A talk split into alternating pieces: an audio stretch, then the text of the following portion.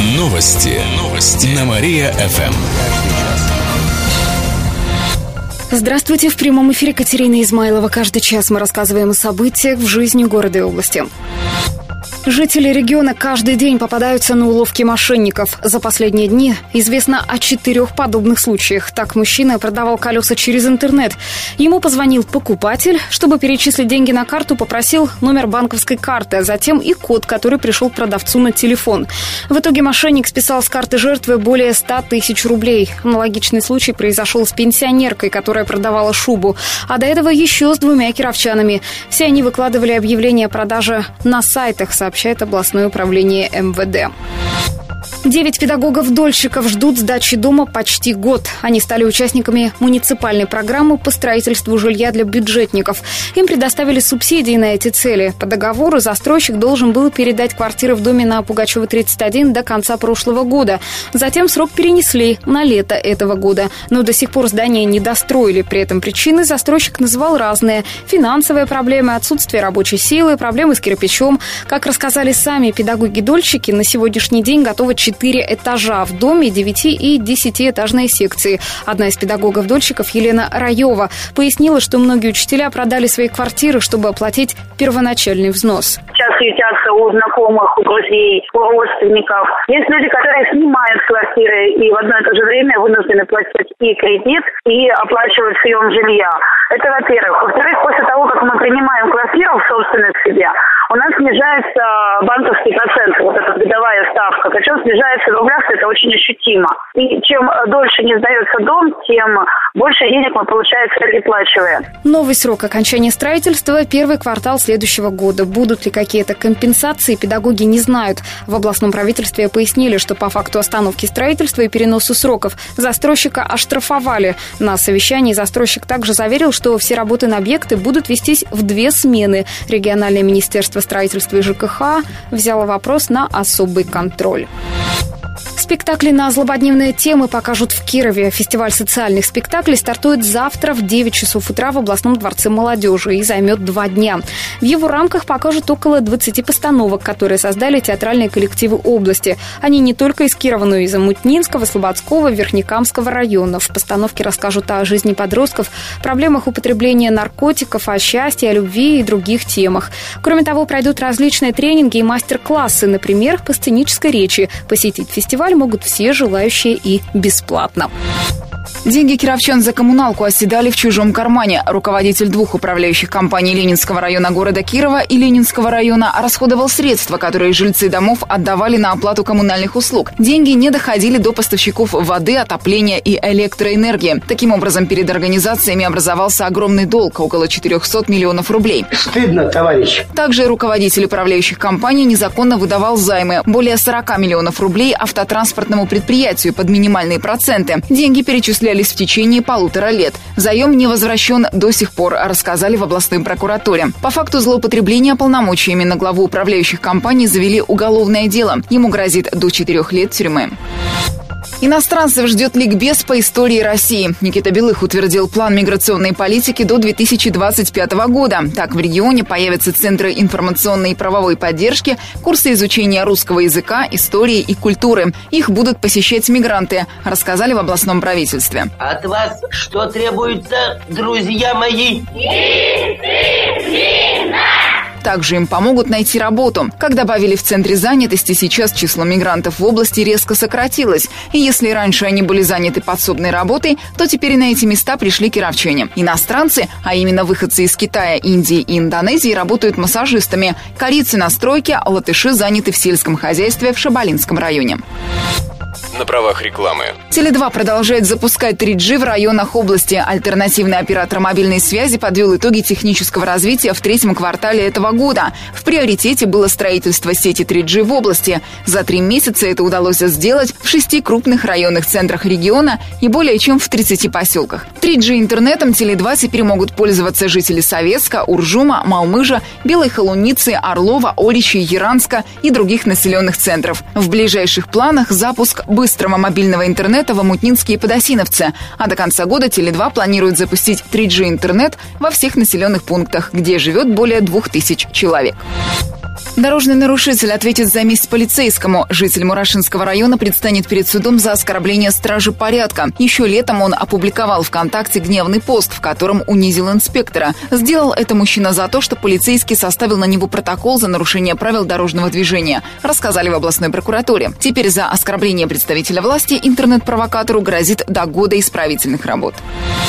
Около 50 домов сегодня будут без тепла. Отопление отключили из-за устранения дефекта на Казанской 20. Сегодня до 8 вечера батареи будут холодными почти в 50 домах в районе Александровского сада, стадиона «Динамо» и центральной гостиницы. Более десятка домов останутся без отопления на Динамовском проезде. Чуть меньше на набережной Грина, улицах Труда, Казанской и некоторых других. Также до сих пор нет тепла почти в 10 домах в разных частях Кирова, сообщает город администрация. В основном из-за дефектов на теплосетях. Их сегодня устраняет Кировская теплоснабжающая компания. Еще в девяти домах отопление включили, но батареи недостаточно теплые. Эту проблему должны решить управляющие компании. Отметим, что администрация вынесла КТК еще четыре предписания, а также шесть предупреждений в адрес управляющих компаний.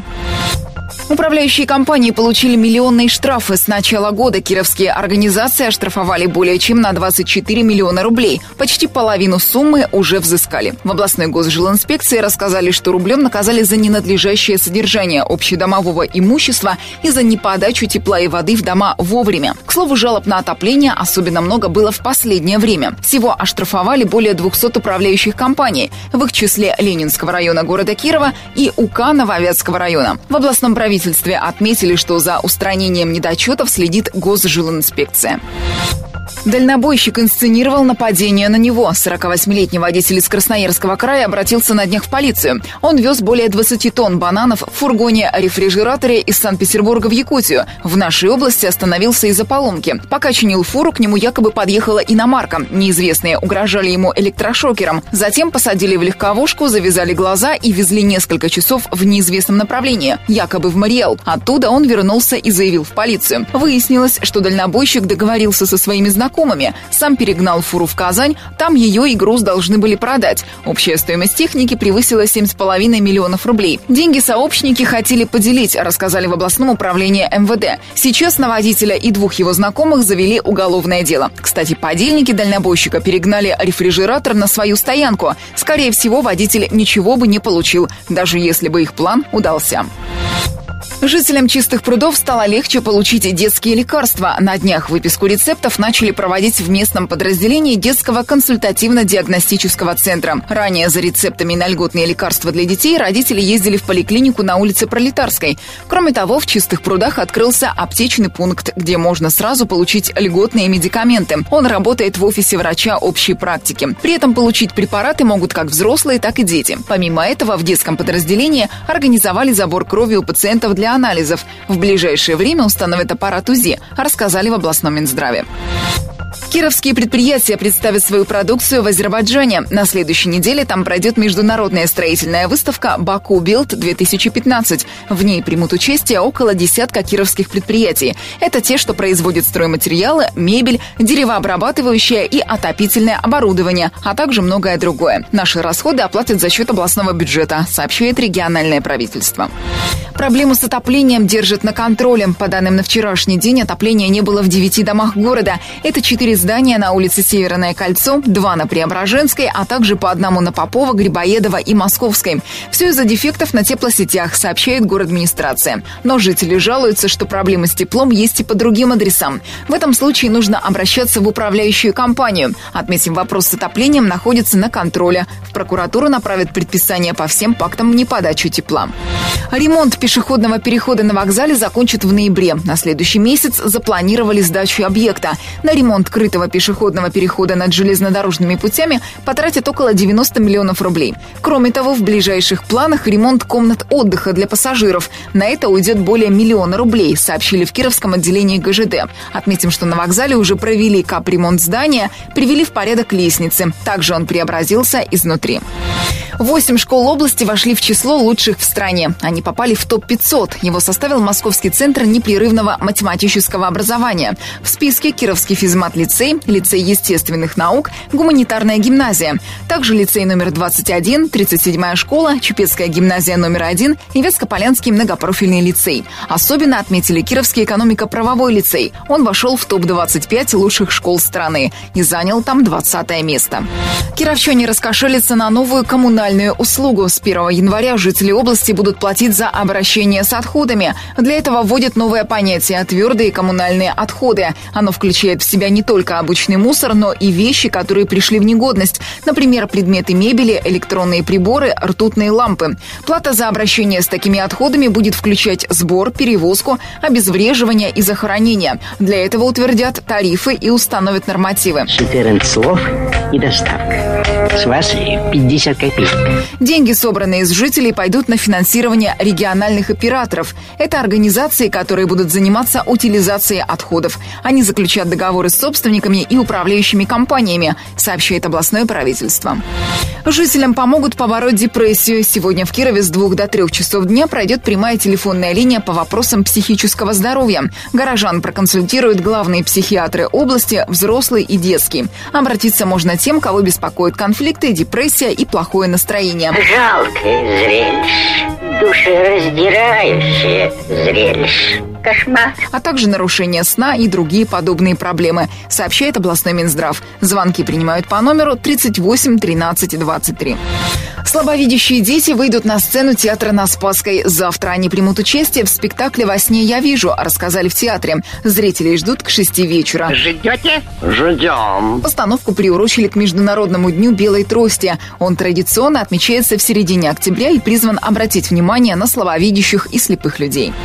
И напоследок о погоде. Сегодня в Кирове будет пасмурно и дождливо. Температура воздуха днем плюс 4 градуса. Ветер западный 3 метра в секунду. Еще больше городских новостей на нашем официальном сайте mariafm.ru. В студии была Алина Котрихова. Новости города. Каждый час. Только на Мария-ФМ. Телефон службы новостей 45 102 и 9.